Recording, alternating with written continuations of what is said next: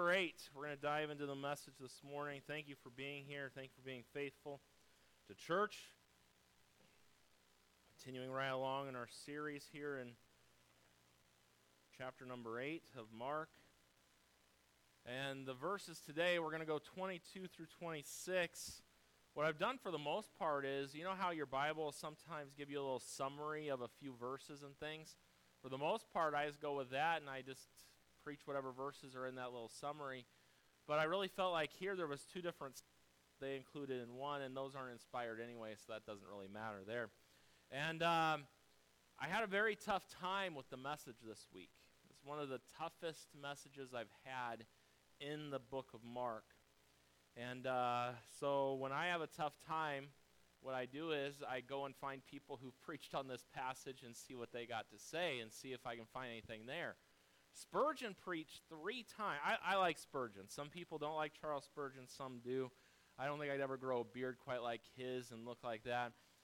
But he preached three times out of this passage, and he said this, and it sparked my curiosity and my thinking. And his words were this, and it was talking about how he, it gave some perspective on this passage. It said, Had our Lord cast all his miracles in one mold men, would have attached undue importance to the matter in which he worked, and would have of it by which the miracle was accomplished. And it got me thinking through the Gospels, Jesus healed many blind people. But he did it in different ways each time. Know that? Couple of examples. We'll get to our text this morning. We'll dive into the sermon. But in Matthew chapter number 9, two blind men regained their sight when Jesus simply touched their eyes. In Matthew chapter number 12, we read of a blind man and a mute man, and we're told we aren't told how he healed them. He just healed them. Bible tells us in Mark 8, and um, the blind man's name, you know, Bartimaeus, he was healed. Jesus simply spoke a word, and he received his sight. In John chapter number 9, a man who was born blind was healed after Jesus spat on the ground, made some mud, and put it on his eyes. And so we see different ways that Jesus healed people. And it got me thinking about the fact of everyone in this world. Do you realize this morning that there were a lot of people driving their cars today or yesterday or they will later on today that are blind? You go into the grocery store, and a lot of the people you see in the grocery store are blind. They're blinded by the God of this world. Spiritually speaking, there are more blind people in this world than people that can see. Reminds me of the song Amazing Grace how sweet the sound that saved a wretch like me. I once was lost, but now found. I was blind, but now I see. As we get ready to dive into the message today, I love the fact that Jesus' message never changes. But methods he used with people change. No one in this room was saved the same exact same way. God worked in your life in a different way than he worked in my life. This last week on Facebook, if you're on Facebook, I put a post and the post said, I need help with my Sunday morning sermon. What did God use to bring you to Him? I said, try and make a one sentence summary. Five people followed.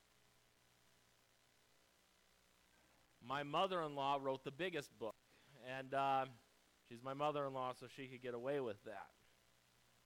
But let's look at the passage this morning and let's do some thinking about the Lord today and see what we can get from this passage. about seeing clearly this morning. Mark 8, verse 22. And he cometh to Bethsaida, and they bring a blind man unto him, and besought him to touch him. And he took the blind man by the hand, and led him out of the town. And when he had spit on his eyes, and put his hands upon him, he asked him if he saw aught. And he looked up and said, I see men as trees walking. After that, he put his hands again upon his eyes and made him look up, and he was restored and saw every man clearly. And he sent him away to his house, saying, Neither go into the town, nor tell it to anyone in the town. Why didn't Jesus want Bethsaida to know what he had done? We're going to talk about that in a few minutes. That'll be at the end of the message this morning. Jesus heals this man. I love the fact that we see right away in verse 22. It says, They bring a blind man. Who's the they? It doesn't really matter who the they is. They brought them to Jesus. And that's something that needs to be reminded to us. We're not that important, okay? Just remember that. We are the they in the story right there. It's our job just to get people to Jesus. That's our job. It's not about you, it's not about me. It's about getting people to Jesus. And these people did their job and got this man to Jesus. We're going to look at that more this morning. Think with me for a minute. What God used to get you to salvation. Could you think of a one sentence summary this morning? I think for myself, I didn't post it online, but I actually think it was a great post on Facebook because it got people thinking about when the Lord saved them. Compared to what people really think about on Facebook half the time, I think that was a great thing to have people think about. God used godly parents in my life and a revival meeting at church to convict my heart for salvation. That's what it was for me. I'm going to read today in my message several of the comments that I got this week. Anybody you didn't post online, but can you think of a one sentence summary of what the Lord, where you were, and what God used to get to you? Stephanie? God used a friend and a revival meeting. Mark?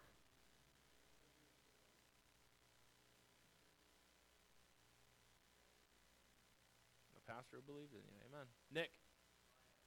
Trials. Mona. Mark. John.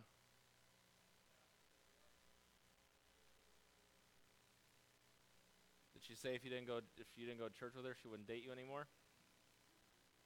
I could see Debbie almost saying something like that. I could see that. She's strong enough for that. So he he just got saved the next day. No, I, am just teasing. It took a little bit. Joyce.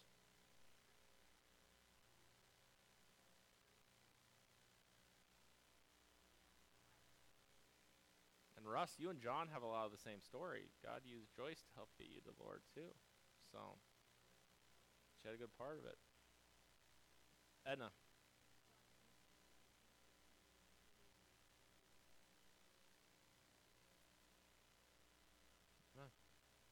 Barbara. Do you see how God used different people and different things in lives to help draw us to Him? What we see in this passage this morning. Another example of that. And as we go through the message, I'm going to give you some of the things that people talked about that God used. But as we look at the message this morning, I want to encourage you about what the Lord's doing in your life, what He's done in your life, and what He wants to use you to help reach others so they can get to Jesus. Hey, if you're here this morning and you don't know Jesus Christ as your Savior, you're kind of like this blind man not being able to see. The only answer to heal those blind eyes is for the hands of Jesus and for Jesus to heal you. And He's the only one who can. As we dive into the message this morning, we're going to see several things. And as we dive in, let's go there this morning. We look at verse number. We read these verses there just a minute ago. We're going to give three points this morning, give a few thoughts, and we'll be done with the message. Number one this morning, just some thoughts about this passage. Minister to those in misery. We see in this passage, see some people, the they, the blind man to Jesus so that he could work on this man. Hey, this morning, as we look at this passage and as we get ready to dive in, we see the fact that Jesus comes to Bethsaida. This is a village on the northeast shore of the Sea of Galilee, near the mouth of the upper Jordan River. This is where Philip, Peter, and Andrew grew up. Some friends of a blind man find out that Jesus is coming, and they bring their friend to Jesus. Real friends, you know, in our world they say, real friends don't let friends drive drunk, right? Isn't that what our world says? I got a better one. Real friends don't let their friends die without knowing about Jesus. As we look at this this morning, minister to those in misery, the first thing that we see that these people did, letter A, is they, they, brought, their, pe- they brought this man.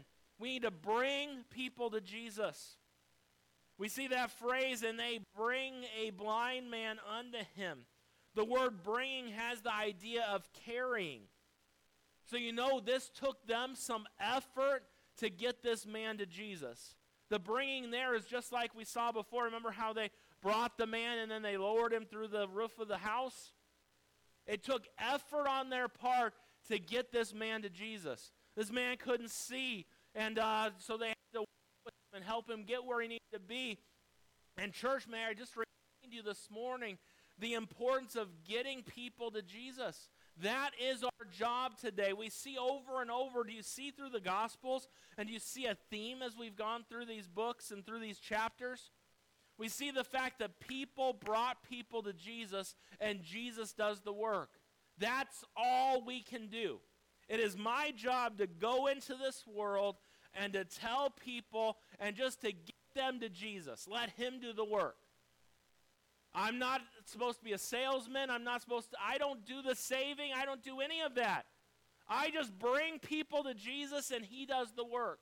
He will draw all men unto Himself, the scripture tells us. We'll look more at that. But as we think about this this morning and some principles we can get from this passage, we need to minister to those who are in misery. And you say, Who's in misery? Anyone who does not know Christ today. This lost world is in misery. You say, well, they don't know it. They're blind to it. How will they know it? The only way they're going to know is by getting to Jesus and saying, Whoa, I'm undone. I'm unclean. I can't do this on my own. Do you see how that all works? And so we see this morning we can minister to those in misery. It starts out by bringing people to Jesus, and then letter B beg Jesus to touch them. Scripture says, after bringing this man to Jesus, they said, and they besought him to touch him. The word besought means to invite, to come to the side of. These friends are asking Jesus, hey, Jesus, do something in our friend's life. These are good friends. These are the type of friends I want in my life. Let me ask you this morning do the friends in your life draw you closer to Jesus, or do your friends pull you away from Jesus? Hey, who can you think of this morning? A friend, a relative, a coworker, an enemy that needs Jesus that you could bring to Jesus? And maybe they're not ready for you to literally walk them to Jesus yet. But when's the last time you took their name and before God and beg God to work on their heart? When's the last time you begged God to work on that family member? That, hey, there's no hope for this family member. There's always hope with the Lord. God can work and God can do amazing things, and God can use circumstances of life to touch people and to work in people's lives. But there's a great principle found here. They besought him to work in this man's life. When's the last time you asked God to help to reach your neighbors? When's the last time you asked God to reach your coworkers? that lost family member. It's a great lesson to be learned in this passage this morning. Church, we need to minister to those in misery. Let me ask you this morning, and this is going to be a big topic that we park on for a long time. Next month, the second week of November, we have uh, TJ Kimmel, and the Kimmels are going to be with us. They were here a few years ago. We're going to have a mission Sunday again. We got to keep our eyes focused on what's important. You know, I am grateful for the ladies' fellowship, the ladies' conference we had yesterday. I'm grateful for the different events we have that come up. You know, the Harvest Festival that we're having. Some people are like, Pastor, so glad you alternative Halloween for our kids. That's the reason I quit. You you figure out what you do with Halloween. Sometime sometime for fun, I'm going to preach a whole message on Halloween. Just to, uh, some people like Halloween a little too much, and we're going to just I'm going to do a whole message and totally ruin your day when I do it. But I haven't done it yet. It's going to come one of these days because it's amazing we celebrate a pagan day. But anyways, well, I'll leave that there. I'll leave that there. And I think you can be balanced and do and do certain things. You can fit. You got to figure that out for yourself. Be fully persuaded in your own mind. And I'll go down that road one day. But why have the harvest festival? Because we'll have soul winners out there trying to reach people with the gospel of Jesus Christ. Why go to the park and help the city throw on their Halloween event? Don't we have enough to we have enough we could be doing. There's a gospel track that everyone's going to get that comes through. And you never know what a little seed could do in the life of somebody. But that's where a church, that's where we should be begging Jesus now to touch those people now. We should be praying for those that come to the Harvest Festival in a couple weeks, that God would touch their hearts for the gospel. That event that takes place this next week. I got three teenage boys going with me. We're leaving Thursday morning to go up to, near San Francisco. Remember Caleb Finley, the church planner? Their church starts in the next couple months. We're going to go canvas doors for them all day Friday, Saturday morning, and come back Saturday evening. You say, why? To get the gospel out. Be in prayer that God would touch someone's heart for a new church plan up there. Maybe someone gets saved. We need to minister. That's our job. We need to tell people about Jesus, beg Jesus to work in their lives. That's how it works. Aren't you thankful for those in your life helped you get to Jesus? I am. Some people on Facebook, some of the responses I got, someone said, a private conversation with a friend. I'm sure they were glad that friend witnessed to them. Another, another lady said, caring people in a small church in Minnesota shared about Jesus with me. I'm glad there were some caring people in that city there that reached out to her. Another person said, A friend of my husband's kept inviting him over and over again to church, and we finally gave in. And it wasn't shortly after that they got saved. Thank God for a friend who kept bugging them to go to church. Someone said, I was 15 coming from an unsafe family and attending my friend's church teen snow camp. Thank God for a friend that invited a friend to camp. As we look at this passage today, we see number one, we need to minister to those in misery. Number two, see, we watch the Master show mercy. Don't you love watching what Jesus does? I do. Some my, and that's that's why I love the Gospels. I love, and please don't get me wrong. There are so many other passages of the Bible that I love. But there's just something about watching Jesus, even in this passage. What's Jesus going to do here? I love watching Jesus. I love seeing the example that he sets. And we see him show mercy. And as he does this, you see the fact that he's personal, he shows mercy in private, and there's often a process involved. That's how it works with Jesus. We see as we watch the Master show mercy, we see letter A that it's personal. Aren't you glad today that we have a personal Savior? I love how personal He is. Verse 23 tells us, and He took the blind man by the hand. The sense of touch would have been elevated for a blind man. So it meant a lot to this man. Jesus grabs his hand and leads him. It's a personal touch. I imagine Jesus and uh, Isaiah, come here for a minute. I imagine Jesus is taking this guy by the arm and saying, "Okay, we're going to come this way. Oh, there's there's a pothole here. Come this way." So can you just picture him helping lead this guy? He's blind, helping get him. He sit back down. Should I take off your glasses? Have been blind. Over there.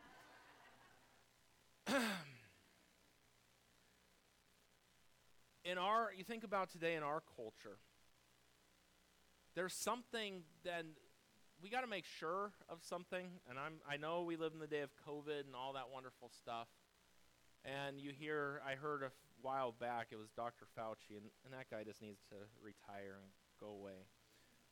Be put in a little a little cell with bars on. But anyways, we'll leave that alone this morning. You don't need doctors that are political. We'll leave that there. We need doctors that just are doctors. But anyways, how did I get off on that?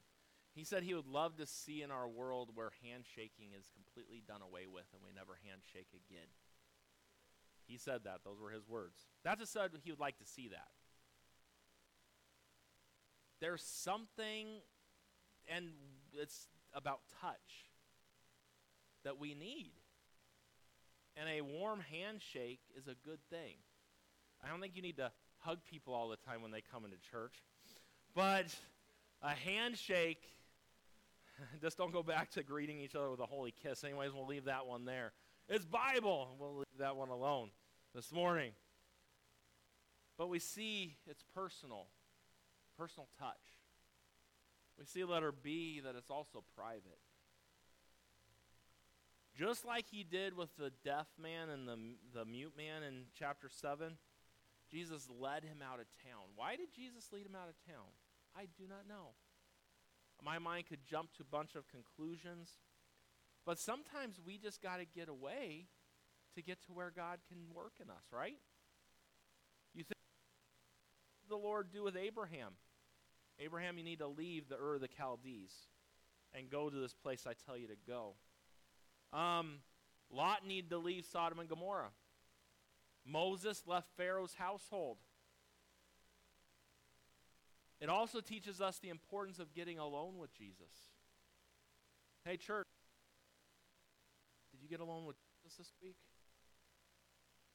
He's available, He's ready. He loves to spend time with His children, He loves to spend time with you. Did you get alone with Him this week? What did you read about this week? How was your prayer time with Him this week? And I encourage you, you say, oh, Pastor, I was just too busy to spend time with God. You're too busy and you need to reprioritize things. Week, oh, yeah, I ate. Why? Because the stomach started grumbling. Mm-hmm. If prayer and your time with God was important, you'd do it. We look here, we see the Savior, we see the fact that it's personal, it's private. Think about those that, some of the th- people that gave me their personal testimonies and things. And uh, this lady said, I was very unhappy with my life. My sister got saved. She witnessed to my husband and I. Both of us got saved at, Cal- at um, Calvary Chapel. We watched the movie. I can't remember the name of it, but that's where they got saved. They're going through a tough time. They went somewhere and God worked in their life. My mother-in-law, got to read hers because it's a it's a pretty neat story, but it's long, so just listen here. As I look back, I'm so grateful for each step by step he led the way. After graduating from Vo Tech School, I got a job in Minneapolis. My boss was a Christian and gave me subscriptions to Decision Magazine, the Billy Graham paper. And I joined St. Richard's Catholic Church and became involved with a group of people concerned for feeding third world countries. We sponsored a square dance to raise money. My husband now was also at the square dance. We met that night and began dating. He was already saved and offered to have a Bible study with me. What a pickup line right there, right? And um, it was all new. We married, and shortly after, moved for a job they had gotten with IBM. We were in an apartment building, and a bus worker came from 37th Street Baptist Church, knocked on our door, invited us to church. We went, and the first Sunday there, I trusted Christ for salvation. Isn't amazing how God could use a Catholic square dance? That's pretty amazing to me. Someone wrote this. I thought this was a good one. I went to church to meet a girl. She never showed up, but the Savior did. So someone else said I was nine years old, and my Sunday school teacher is the one who led me to the Lord. Um, someone put July 15th, 1984. I wasn't even born yet. We had a revival meeting with evangelist Bill Hall. He preached on the realities of hell. I made it home trembling, scared to death, and at 10:26 p.m. in my bedroom, I got off my bed, knelt, and asked God to forgive me of my sins, and I accepted Christ. Praise God for that. This is a good one. I'd already tried everything else. I was so tired and weary of everything. One morning, I was leaving to take my boys to breakfast. A girl ran out and asked me for a ride to the bus stop. When we got there, the bus was gone already. She was going to church, so I offered to take her there. As we got close to church, my sons begged to go in. I didn't want to. Eventually, I walked in, waiting for the walls to cave in. They didn't, and I got saved. Thankful for her boys that wanted to go to church. It's amazing what the Lord can do. And do you see how the Lord kind of took them out of their environment and took them somewhere? And a lot of times to church, to a Catholic square dance. I haven't asked my in laws to do any square dancing for me. I want to see if they can actually do it. My mother in law thought about being a. That was really what she wanted to be. 13 children. That would be. Anyways, we'll leave that one alone there. But Jesus ministers personally and privately, and thank God for that. And don't ever lose sight of the fact that the Lord works. We look at the process that he uses, and we see this the process. It's kind of you, the thing you got to remember about Jesus. He does nothing by accident. Nothing by accident. Everything is deliberate. He knows what he's doing. But this process looks weird to me, okay? In fact, there's like two stages to this process. As we look here, we see the Bible says in those verses in 23, and when he had spit on his eyes. Aren't you glad that we don't spit on people's eyes today? You know, Nick, I was thinking about as I was thinking about this sermon, thought about your eye surgeries lately and things. Aren't you glad I didn't walk out and spit in your eyes? And that wouldn't have been very much fun right there. That's what Jesus did right here. Maybe that's where parents, where moms get this thing of licking their finger and wiping the stuff off your face. Maybe she picked it up from Jesus here. I don't know, but in the days of COVID and things, that would have been real good too to spit on someone. But this is, but you understand, in those days too, they thought that spit was thought to have some medical properties to it. But to me, it's just kind of gross. Anyways, we'll leave that there. But he spit on his eyes. He put his hands on him, the scripture says. When the warm spit hit his eyes, the man couldn't see, so he doesn't even know what's going on. Jesus immediately uses his hands and touches him. What and look what the man says. He says, I see trees walking. It reminds me, um, back in the day, the Lord of the Rings movies. I've seen all those. I like those movies. But you had those trees walking around. It just reminded me of that. And uh, some of you that you don't know about, don't worry about it. It's all good. But um, the guy says something that's interesting. I don't know if this guy was blind from birth because how would he know what a tree looks like? He says the fact that he sees men as trees. So maybe he wasn't blind as a young person. And then an accident, something happened, he became blind. Don't know, not going to go off on that, just a thought.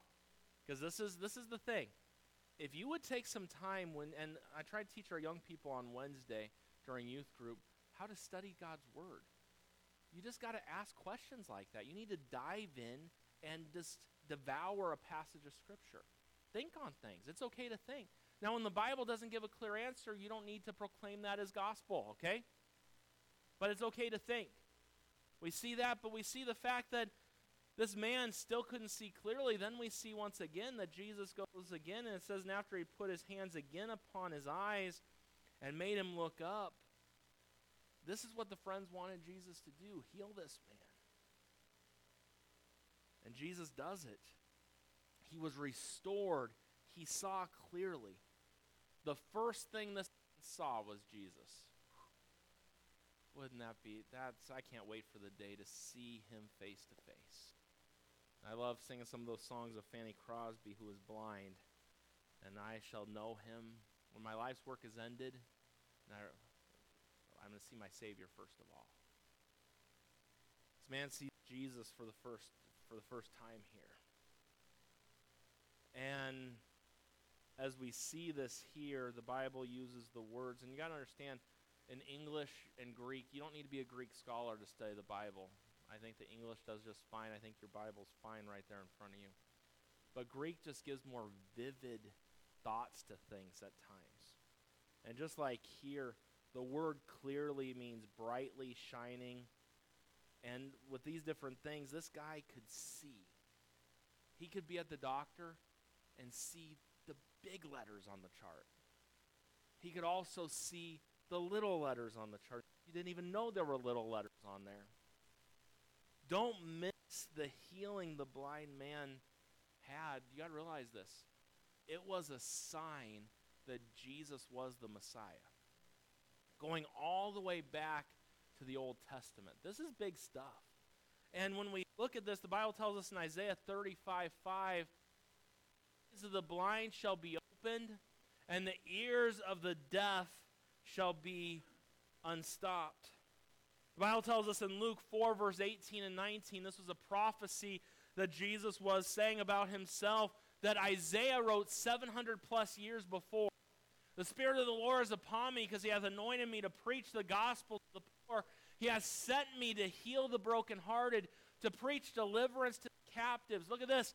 And recovering sight to the blind, to set at liberty them that are bruised, to preach the acceptable year of the Lord. John the Baptist, remember when he was in prison? John doubted a little bit. And John sent some of his disciples in Luke 7, verse 20 through 22, and basically says, Art thou he that should come? Or look we for another? Now, this is the same man that when he saw Jesus come, he said, Behold the Lamb of God, which taketh away the sins of the world. Even the best of Christians doubt at times. And that's what you see right here. This is what Jesus told them to go tell him Go your way and tell John what things ye have seen and have heard how the blind see, the lame walk, the leopards are cleansed, the deaf hear, the dead are raised, to the poor the gospel is preached. What we see here in the miracle of healing this blind man, we see another proof that Jesus is the Messiah because he healed the blind man. That's part of what he would do, part of the prophecies that were made as we look at all of this, and as we get to the end of the message today, there were some other people that left some messages. Someone said this The fun of my drug, alcohol, party friends left me empty inside, but very full of guilt and wasting my parents' wonderful Christian influence of 18 years. This is the time I was truly born again and freed from my bondage of my sinful life. This man's a missionary today in the Philippines. Someone in our that comes to our church. She's not here this morning, but she said when her daughter had medical issues at three months old, it got her to go to church. That's where, when they got saved. Someone said it was my father's death when I was seven. A year later, I started attending Christian school where I heard a clear presentation. And it all came together for me. Someone said I was unwed, pregnant, two little boys, in a state where I knew no one, and I had a brother and a church praying for me. This is a good one. I had bad anxiety attacks, and you were out soul winning. Someone said when I was diagnosed with Hodgkin's lymphoma about 21 years ago, God used that in my life to get me to Him. Someone said this through trials and discouragement, God led me. There's another one. I was 28, a single mom, broken and hurting and feeling so alone in the world, and just started going to church. And then, man, wrote a book here. Thanks a lot. And um, my best friend since junior high and I hadn't spoken in two years. They had a big blow up. She lives somewhere, all these other things. The preacher preached on forgiveness, really wrecked her. And then they called, they talked to each other the following week. And God worked. And it was through those things. You see, God works in crazy ways in people's lives and brings people to Him. The gospel message is always the same, but the methods He uses are different with every person. Number three, and lastly this morning, we need to be motivated to live on mission. Say, what, what mission? We need to be motivated to do what? Are you ready? We just need to do what Jesus tells us to do. That's all we need to do. Hey, and that could be for us today. We just need to listen to the Holy Spirit when He leads. Has the Holy Spirit ever told you, hey, you should go witness to so and so? He's done that to me, and I'm like, no, they don't want to hear anything. Be motivated to live on mission. There's a positive and a negative command in verse 26. Look at verse 26, and we're ending here in just a minute. Sent him away to his house, saying, Neither go into the town, nor tell it to anyone in the town. This man is told where to go and where not to go. The key, being motivated to live on mission, the key is just to obey. Whether you understand or not what the Lord tells you to do, just do what he says. Like today, you say, how can I do it? He told you to go witness to people. So do what he's already told you to do. Can I make it any simpler? You can make it more simple. But, Pastor, I'm scared I could never do it. If you have the Holy Spirit living inside of you, you can do it. Period. I am not the greatest at it. I'm terrible at it. But I can do it through his help. I can do all things through Christ which strengtheneth me. You're going to when you're filled with the Spirit, you'll be witnesses of me. Now what we see here is he sent him away to his house. Someone has said this. They said if you want to change the world, go home and love your family. I think that's pretty true. We see here where it says go to your house, we think of literally our house. And in our day and age, when we use the word house, we think of those that live within the four walls of where we are. In Bible days, in the Greek in this passage, it was a lot different. When it says go to your house, it's a much broader sense, as in your family, co-workers, friends, those that you're regularly in contact with, not just the four walls of your house within. Each of us have people that we are involved with, that we have contact with each and every day. That's our mission field. God has put you in the path of people to help them get to Him. Now, at the end of the day, if they choose Him or not, that's on them. I cannot make anybody choose Christ. But I can warn them, I can plant those seeds. Did you realize this? Studies show that 75 to 90% of people come to Christ through the influence of a friend or a family member. Of those I surveyed online, there were 45 responses. 90% was a friend or a family member. When's the last time you reached out to someone and told them about the Lord? A few more testimonies I'll give you, and then we'll round out here. Someone put one word prison. Prison changed their life. They got saved. And I know sometimes we say, do people really get saved in those moments? This person sure did. Praise God for that. And sometimes God has to do certain things to get us to the spot where we need to be.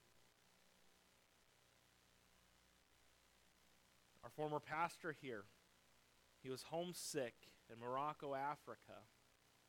And someone told him about the Lord and he got saved.